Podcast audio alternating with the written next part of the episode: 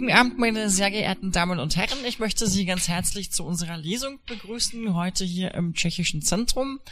Ich möchte Ihnen dann gleich Nella Rivikova vorstellen, die hier rechts neben mir Platz genommen hat. Sie ist zu Gast mit ihrem Roman Kinder des Zorns, die Dzieci Hniewu. Und die Lesung ist Teil einer gemeinsamen Lesereihe des Deutschen Kulturforums Östliches Europa und des Tschechischen Zentrums. In dieser Lesereihe stellen wir dem deutschen Publikum einige Romane vor, die deutsch-tschechisch-jüdische Familiengeschichten aus dem 20. Jahrhundert erzählen. Das ist ganz interessant. Es gibt äh, viele, vor allen Dingen Autorinnen, vor allen Dingen weibliche Autorinnen sind das, die sich in der tschechischen Gegenwartsliteratur auf die eine oder andere Art und Weise eben mit der gemeinsamen deutsch-tschechisch-jüdischen Vergangenheit in Böhmen und Mähren äh, beschäftigen. Das sind äh, zum Teil so bekannte Autorinnen wie Radka Dänemarkova, die Sie bestimmt alle kennen, die vor inzwischen schon vielen Jahren einen großen Roman geschrieben hat, Benise Ott Hitler oder auf Deutsch Ein herrlicher Flecken Erde. Und äh, sie hatte damals wohl auch recht viel Ärger mit den tschechischen Lesern, hat da irgendwie in ein Wespennest gebohrt, hat wohl auch viele böse Leserbriefe bekommen, weil es viele Leute gab, die sich ähm, mit der tschechischen Schuld nicht so gerne konfrontiert sahen. Und ihr sind im Laufe der Zeit sehr viele weitere, vor allen Dingen, wie ich sage, Autorinnen gefolgt, die sich mit der deutsch-tschechisch-jüdischen gemeinsamen Geschichte auseinandersetzen. Wir hatten in unserer gemeinsamen Lesereihe im November Alena Monstein war hier zu Gast, die eine Familiensaga vorgestellt hat, Hannah. Heute Abend werden wir mit Ihnen über einen Kriminalroman sprechen, eben über Kinder des Zorns von Nella Revikova, wo sich diese deutsch-tschechisch-jüdische Vergangenheit so fast ein bisschen wie durch die Hintertür hineinschleicht.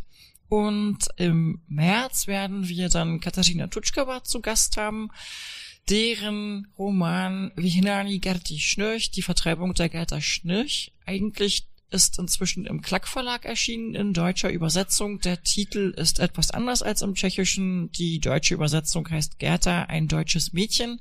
Und Katarzyna Tutschkova wird bei uns hier im Tschechischen Zentrum am 13. März lesen und am Tag zuvor werden das Deutsche Kulturforum Östliches Europa und wir zu, zusammen mit dem Haus Dacheröden in Erfurt, Alena Mornsteinova und Katka Tutschkova in Erfurt vorstellen.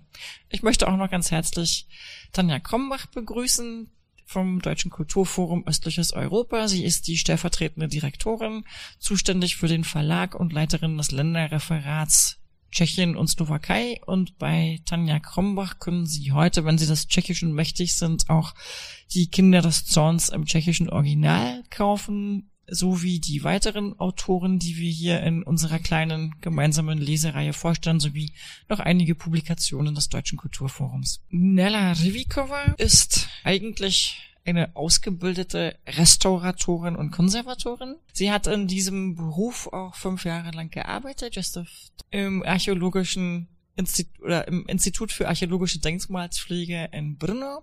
Nela Revikova hat auch als Pädagogin an einer höheren Fachschule für Kunsthandwerk gearbeitet, war in einem Verlag angestellt und ähm, macht heute oder ist heute zuständig für die Öffentlichkeitsarbeit an der Universität in Ostrava.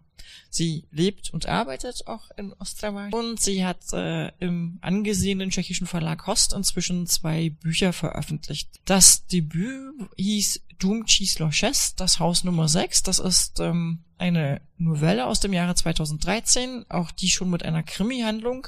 Und äh, dieses erste Buch spielt schon in einem heruntergekommenen Haus in der Peripherie von Ostrava in der Nähe der Witkowice Eisenwerke. Ostrava ist ja eine Stadt, die jahrzehntelang durch die Industrie, durch Bergbau geprägt worden ist. Auch die Architektur der Stadt selber, die Menschen, viele Leute haben eben an diesen großen Fabriken gearbeitet, im Bergbau, in Eisenwalzwerken und so weiter.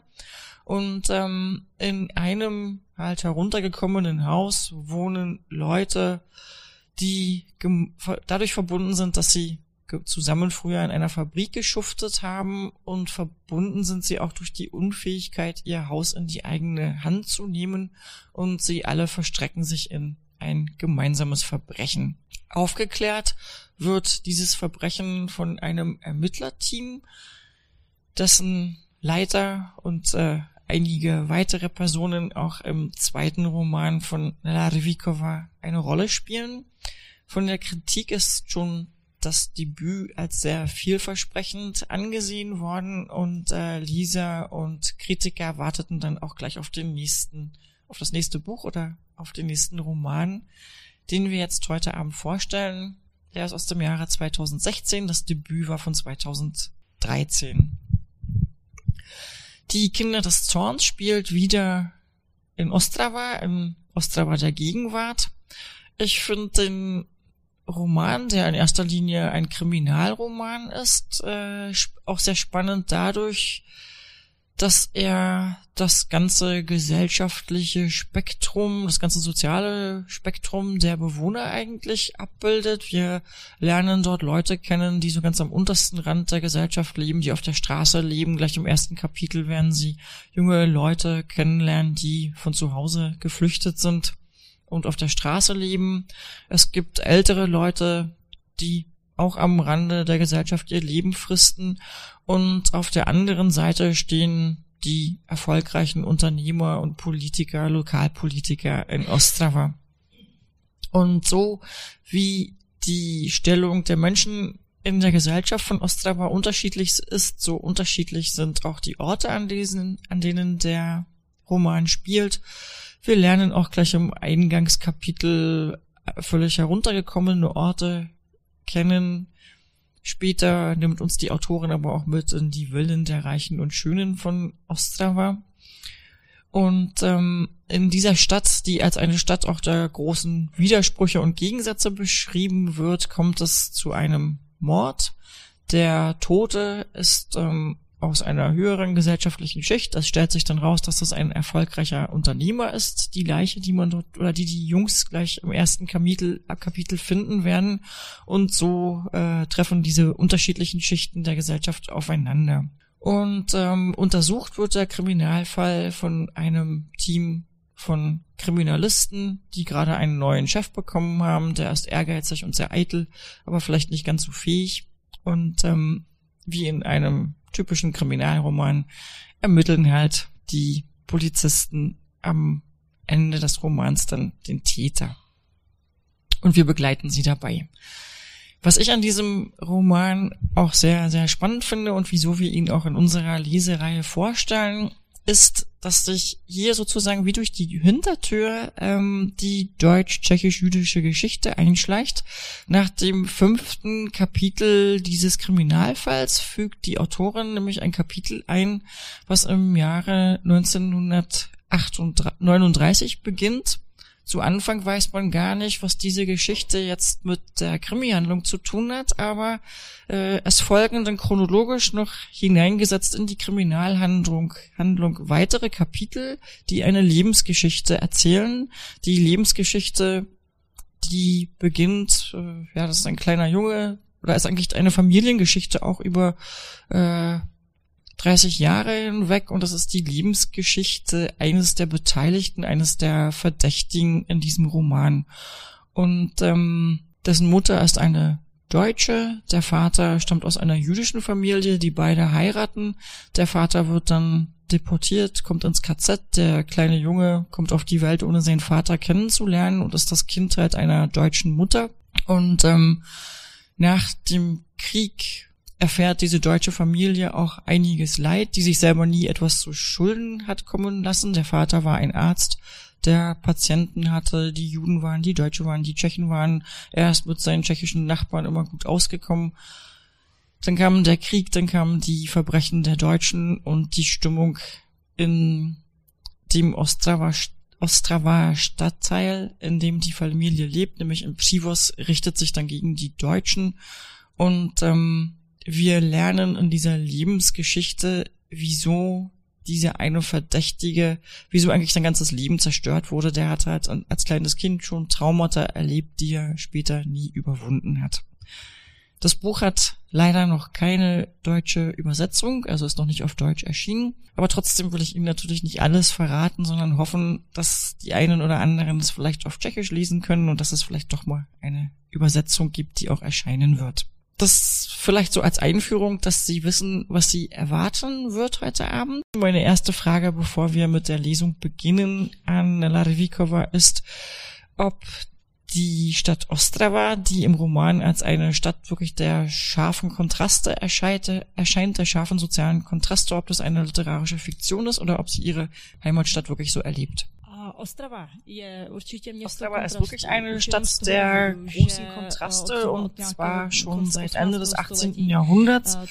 Damals äh, begann sich Ostrava als eine große Industriestadt zu entwickeln. Sie gehörte, oder es waren dort sehr reiche Familien, reiche Firmen zu Hause, unter anderem die Rothschilds und ähm, Leute oder Arbeiter aus der ganzen äh, K&K-Monarchie die Allerärmsten aus der Monarchie zog es in die Stadt Ostrava, um dort zu arbeiten. Und sie arbeiteten zuerst halt in den Fabriken, die es dort gab in Ostrava und später auch in den Kohlegruben. Po válce eh, se to, ta skladba toho obyvatelstva velmi změnila. Nach dem Krieg, nach Ende des Ersten, des Zweiten Weltkrieges veränderte sich die Zusammensetzung der Bevölkerung vollkommen. Das äh, kam dadurch, dass zuerst während des Krieges die jüdischen Bewohner deportiert wurden. Die wurden in verschiedene Konzentrationslager gebracht, nach Theresienstadt, nach Auschwitz beispielsweise. Und äh, nach 45 wurden dann die Deutschen ähm, mussten die Stadt verlassen.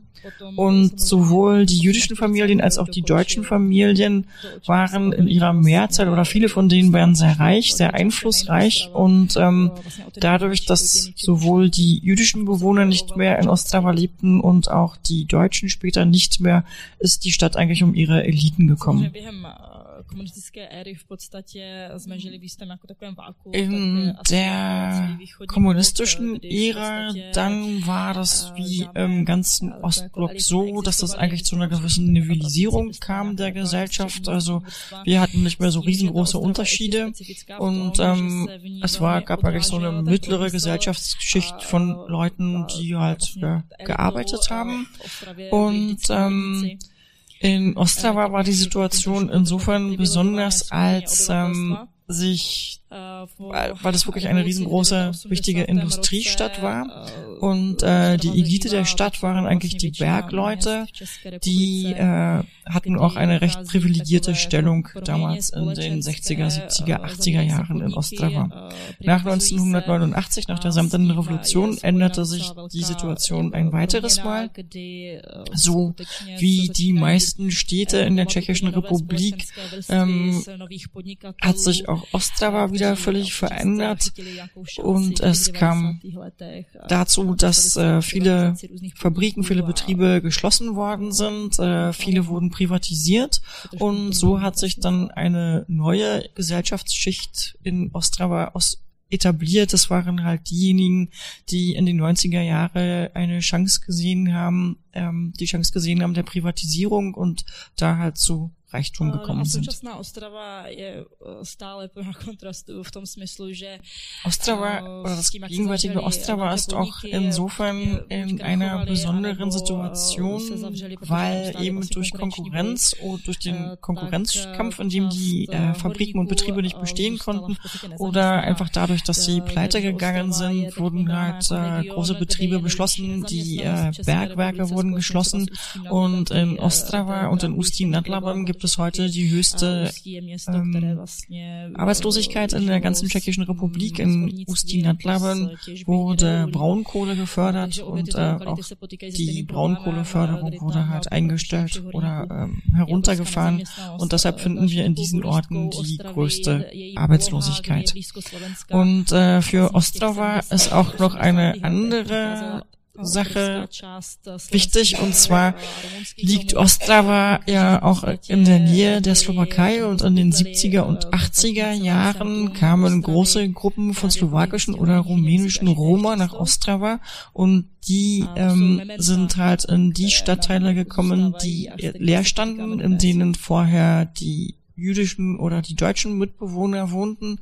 Und ähm, haben diese Häuser dort zu einem ganz großen Teil abgewohnt und äh, so sind in Ostrava auch äh, Mementos der, dieser Zeit erhalten geblieben und ähm, mit denen hat Ostrava die Stadt noch heute zu tun. To je právě důvod, eh, proč mám tu Ostravu ráda, že eh, je tam Ostrava tolik ist, oder nee, genau, das letzte war irgendwie genau das Memento příběhů, und ähm, dass Ostrava eine Stadt der Kontraste ist, ist auch der Grund, warum Nella Revikova diese Stadt sehr gerne hat. Sie findet in dieser Stadt sehr viele inspirative Geschichten und ähm, eh, in, bemerkenswert ist auch, dass sich die verschiedenen sozialen Schichten, dass die, deren Geschicke sich auch miteinander verbinden und sich verweben und dass die sich irgendwie auch miteinander oder dass die irgendwie auch einander brauchen.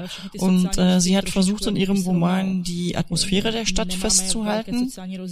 Und ähm, es zeigt sich in diesem Roman auch, dass ähm, die Unterschiede zwischen den reichsten Menschen in Ostrava und den Allerärmsten gar nicht so sehr groß sind, dass ähm, die einen zwar Geld haben, die anderen nicht, aber es ist nicht so, dass die neue Elite auch wirklich über Bildung verfügen würde, was eine, eine Elite eigentlich ausmachen sollte, sondern häufig ist es so, dass die halt auch nicht viel mehr wissen als die Allerärmsten und das scheint Nella Revikova auch noch ein, eine Besonderheit in der Tschechischen Republik zu sein und beson noch einmal ganz speziell in Ostrava ist das zu sehen. Jestli to tak stačí, jako jestli jsem teď příliš nepohanila své rodné město.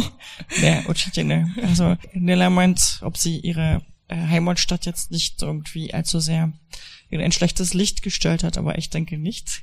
Dann komme ich aber vielleicht gleich äh, zu einer nächsten Frage und zwar würde mich interessieren, äh, wie Sie denn so eine Krimi-Handlung eigentlich schreiben. Wissen Sie von Anfang an schon alles oder entwickelt sich das dann während des Schreibens? Also wenn Sie anfangen zu schreiben, wissen Sie schon, wer der Mörder ist und warum er oder sie den äh, das Opfer umgebracht hat? Já vlastně, když začínám psát, eh, Nella většinou sagt, wenn sie anfangen zu eh, schreiben, dann ähm, geschieht es meist deshalb, weil sie irgendjemanden trifft, eine Person, die sie zu einer Geschichte inspiriert. Jo, Und ihr geht es immer so, wenn sie jemanden trifft, der irgendwie besonders ist und ihr Interesse weckt, dann fängt sie an, sich für diesen Menschen eine Geschichte auszudenken. Sie überlegt začne dann also, wer kann das sein? Warum ist er so, wie er ist? Ähm, was hat er wohl erlebt? Was sind seine Eltern? Ähm, und äh, so beginnt sie, den Menschen mit einer Geschichte zu umgeben. Nejzajímavější Und am interessantesten findet sie Menschen am Rande der Gesellschaft. Denn wenn jemand sich am Rande der Gesellschaft bewegt, hat es immer einen Grund, wie er dorthin gekommen ist. A v podstatě i hlavní Und auch der knihy, Hauptprotagonist, der wichtigste Protagonist des Buches, Erik takovou Sikora, která ist ähm, so ein eh, v Verlierer, der sich durch ein, ja, durch das Schicksal oder durch Schicksalsschläge dort befindet, wo er sich befindet, nämlich ganz am Rande A der Gesellschaft. Und, ukázat, ähm, Mit der eh, Geschichte dieses Haupthelden eh, wollte die Autorin zeigen, dass, ähm, es může to manchmal reicht, wenn man in die falsche Familie geboren wird oder in die falsche Zeit hineingeboren wird und ähm, dass äh, einfach můžete man dieses Schicksal dann überhaupt gar nicht mehr ale beeinflussen kann im weiteren Leben. Selbst wenn man intelligent ist, wenn man irgendwelche Anlagen hat, muss einem das Schicksal zu einer bestimmten. Zeit keine weitere Chance geben. Es reicht, wenn man entweder als Jude geboren wird ähm, oder als Deutscher oder in diesem Falle halt aus einer deutsch-jüdischen Familie kommt. Da war dann das ganze weitere Schicksal besiegelt. A, a takovou druhou postavou Und eine zweite ähm, Solche Figur im Buch ist Pavel, der wiederum je, ist äh, ähm, ein Opfer des Zorns seines äh, Vaters, der wird tyránského oder unablässig von seinem Vater tyrannisiert und schafft es überhaupt nicht, sich auf eigene Beine zu stellen und ein eigenes Leben zu leben. šikanovat. Er ist Opfer dieser Äh, Familienverhältnisse, äh, die ihn eben auch an den Rand der Gesellschaft stellen. Daher kommt auch der Titel des Buches Kinder des Zorns. eh, Das Opfer ist des gesellschaftlichen Hasses oder Zorns. eh, Und der andere ist Opfer dieser, dieses Mikrozorns, Mikro- halt des Klimas in der Familie. Ich habe trotzdem noch mal meine Frage, wie sich die Geschichte entwickelt beim Schreiben. Die Geschichte hat zwei so Linien, könnte man sagen, zwei Ebenen. In der einen Erzählebene verfolgen wir den Kriminalfall aus der Gegenwart und in der zweiten Ebene verfolgen wir die Geschichte oder ja, die Geschichte des Protagonisten Erik Sikora, der von Beginn an des Mordes verdächtigt wird weil das für die Kriminalpolizisten und überhaupt für alle der einfachste Weg ist. Das ist nämlich ein Obdachloser. Und äh, der bietet sich dann als äh, der ähm, Verdächtige an, weil er aus dem Blickwinkel der Mehrheitsgesellschaft äh, ja ein leichtes Opfer ist und nichts passieren würde, wenn der verurteilt werden würde. No, ale samozřejmě není. und der ist aber natürlich kein Mörder und alles ist ganz anders. Und äh, der Kriminalist, der, oder es gibt einen Kriminalisten, dem ist daran gelegen, den wirklichen Mörder zu finden und äh, das Verbrechen wirklich aufzuklären und der ähm, gelangt immer mehr in den Mittelpunkt des Buches. Also wir decken in dem Buch ähm, nach und nach die Geschichte auf, um die Gründe dafür aufzudecken, äh, was da wirklich vor sich gegangen ist. Und äh, Nena Revikova wusste das selber von Beginn an nicht. Und als sie nämlich ihrem Verleger in der Hälfte des Buches sagte, dass sie immer noch nicht weiß, wer eigentlich der Mörder sein wird, da ist äh, hat er Angst und Schrecken gekriegt. Denn selbst vor, bevor sie das letzte Kapitel niedergeschrieben hat, gab es immer noch zwei Personen, die den Mord hätten begangen haben können. Und es wäre auch immer noch logisch gewesen. Und äh, zur großen Unzufriedenheit des Verlegers hat Nella vor der allerletzten Druck, also vor der Drucklegung eigentlich das komplette letzte Kapitel nochmal völlig umgeschrieben. Wo sie die, das ganze Ende des Buches nochmal völlig umgeschrieben und geändert hat. Aber sie ist der Meinung, dass sie das richtig getan hat. Und äh, wenn das Buch mal übersetzt wird, ist sie ganz neugierig, ob sie den Mörder, ob es ihnen gelingt, den Mörder dann schon zu ändern. Und äh, sie ist der Meinung, bis fast zum Schluss könnte es zwei Mörder geben. Jemand, aber einer der Leser hat Nella gesagt, dass er das schon eigentlich seit der Hälfte des Buches genau wusste, wer der Mörder ist. Sie haben mir erzählt, dass sie manchmal Menschen treffen, Personen begegnen und sich dann eine Geschichte um sie herum ausdenken. Gibt es so auch ein konkretes Vorbild für den Erik und seine uh, Geschichte? v Ostravě je taková postava. Es gibt also wirklich so eine äh, Gestalt in Ostrava.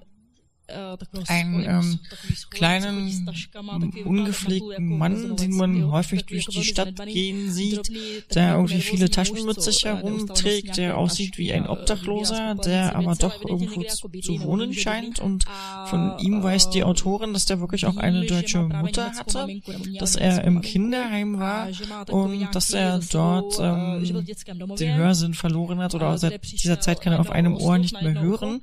Und äh, sie ist sich ziemlich sicher, dass eine äh, starke Geschichte mit, hinter diesem Mann steht, dass der irgendwas ja, Schicksalhaftes erlebt haben muss. Er ist in Ostrava eine wirklich ganz bekannte Gestalt. Man kann ihn immer wieder treffen.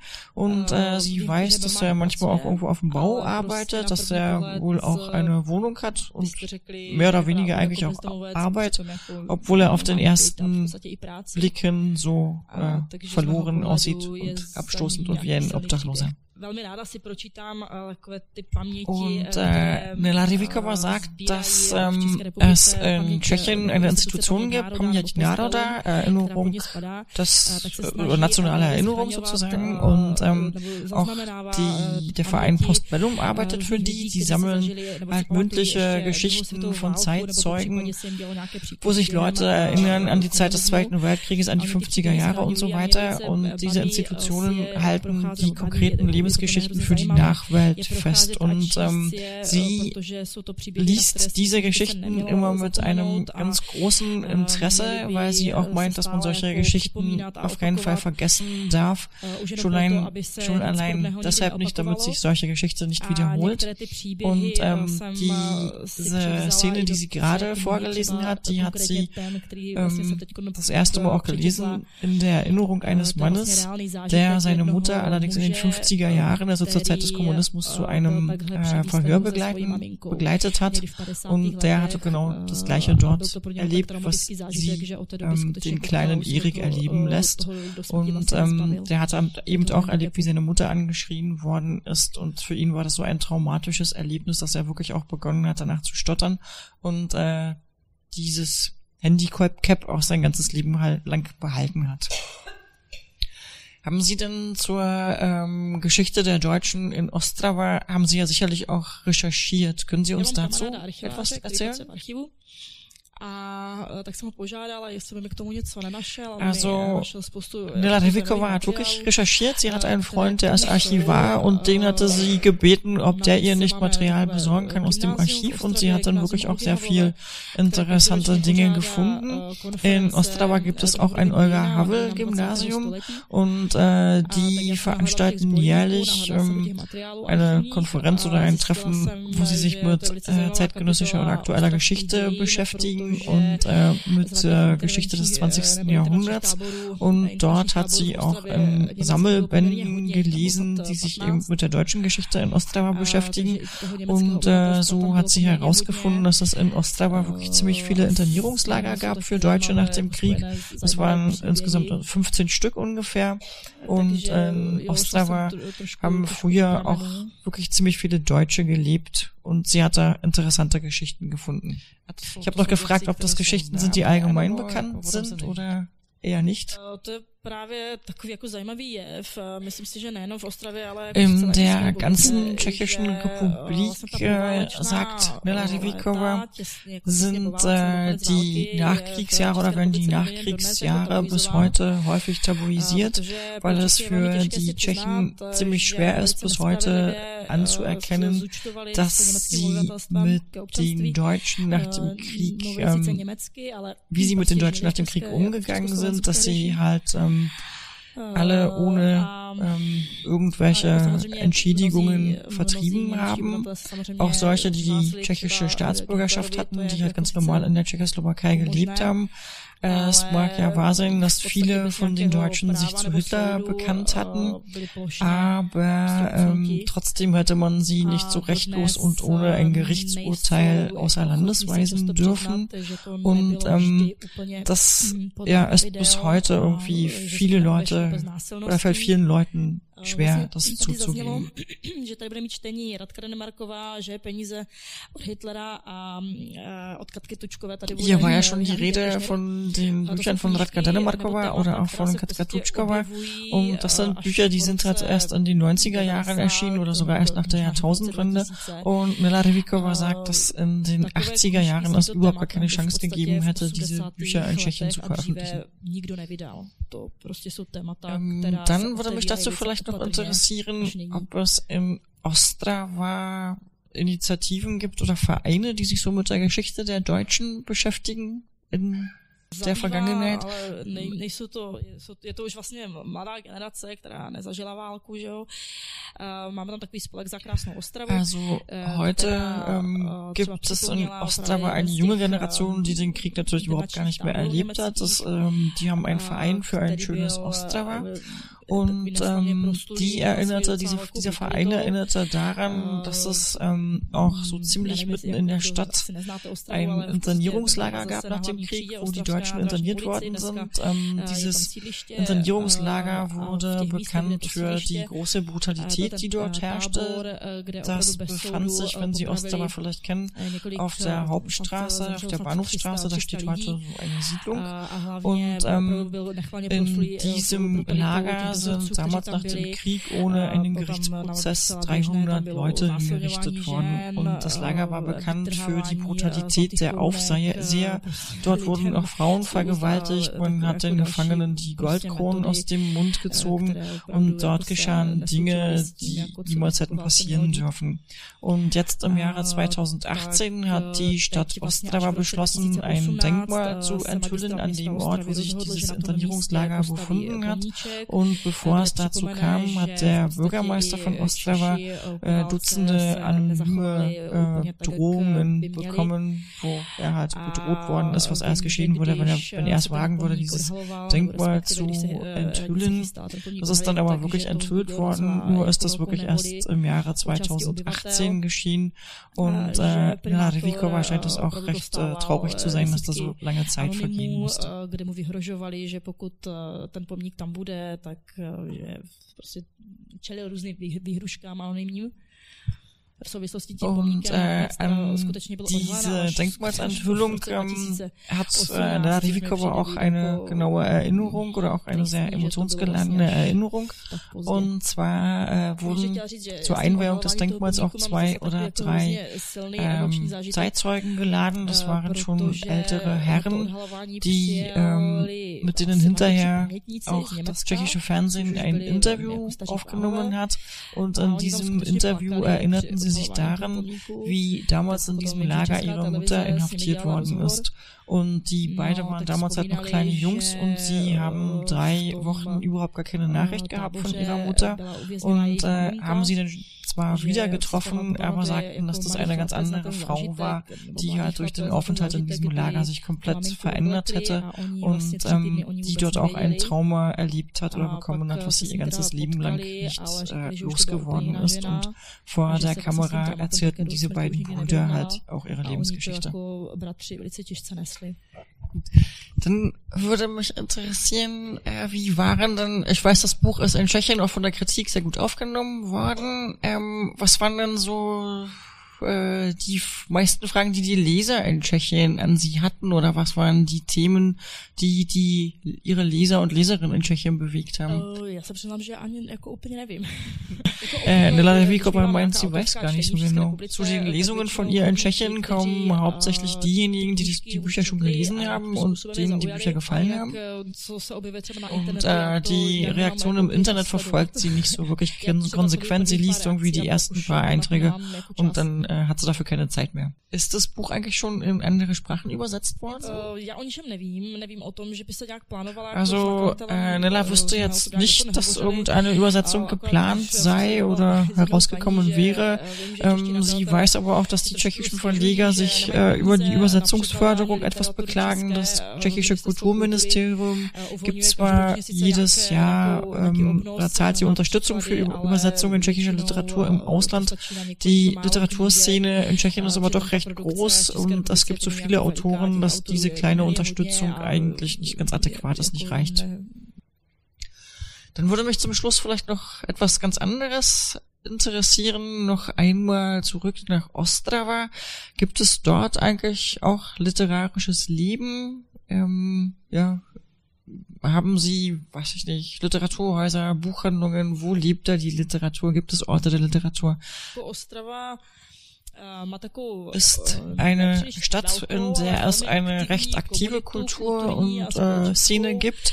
Und äh, die Leute, die dort leben, engagieren sich eigentlich auch so für ihre Kultur und ähm, in der Gesellschaft. Ostrava ist eine Stadt, die die Leute sehr spaltet. Entweder liebt man die Stadt oder man hasst sie. und ähm, die oder viele von denen, die dort leben, die mögen die Stadt und es gibt zum Beispiel auch ähm, ja viele Kultureinrichtungen Einrichtungen, an denen Lesungen stattfinden, viele Clubs. Ähm, es gibt äh, ja, verschiedene Gesellschaften, die auch äh, Kulturprogramme veranstalten. An der Universität gibt es auch eine Bohemistik und ähm, es gibt dort auch Interesse an, äh, an Literatur. Jan Balaban war zum Beispiel ein ganz bekannter tschechischer Prosa-Autor von äh, Erzählungen, der in Ostrava lebte, der ist leider schon tot, oder der Peter, oder Peter Hruška, der Dichter, kommt auch aus Ostrava. Also Kulturleben und Literaturleben findet dort auch statt. Haben Sie vielleicht Fragen an die Autoren? Das muss ich mal schnell ins Deutsche übersetzen. Die Frage war, äh, Sie sagten am Anfang, dass es in Ostrava zwei Schichten gibt, die ganz Armen und die Reichen, die sich die einander auch brauchen und die Dame würde interessieren, wie das gemeint war, wieso sich diese Gesellschaftsschichten brauchen. Potřebuji se nepřímo v podstatě, protože. Also das ist eher so indirekt.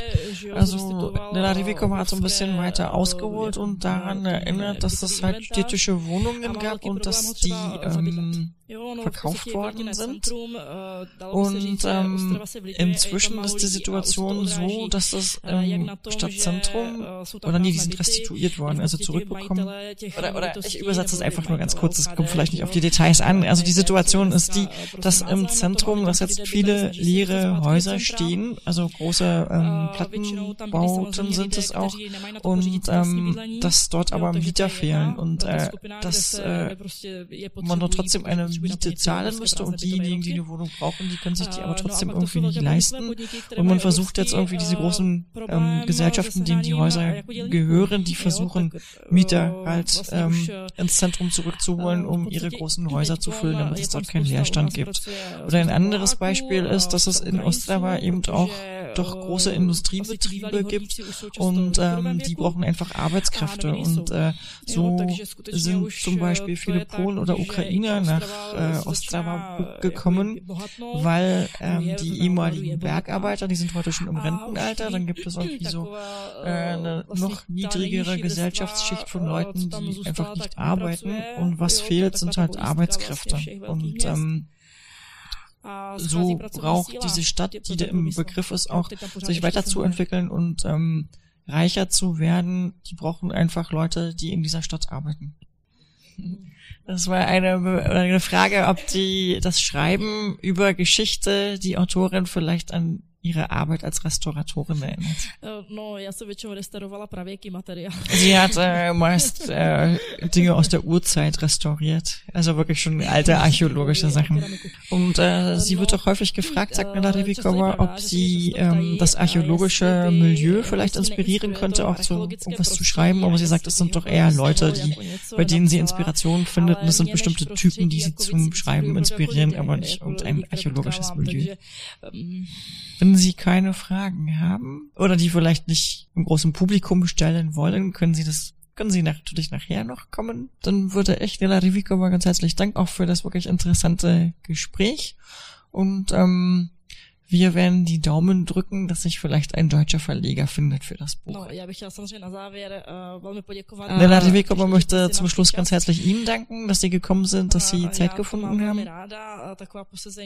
Und äh, Nela Rivikova hat Treffen, solche Treffen halt sehr, sehr gerne, ähm, mag es zu erfahren, was die Leute denken, wie ihnen ihre Sachen gefallen. Und äh, in Deutschland ist sie das erste Mal, das ist für sie hier also eine erste Erfahrung und eine sehr angenehme Erfahrung. Und äh, Nella Revikova dank dem Tschechischen Zentrum und dem Deutschen Kulturforum Östliches Europa, dass sie hierher kommen konnte, eingeladen wurde und äh, wird sich sehr freuen, wenn Sie einmal die Möglichkeit haben, das Buch auch lesen zu können.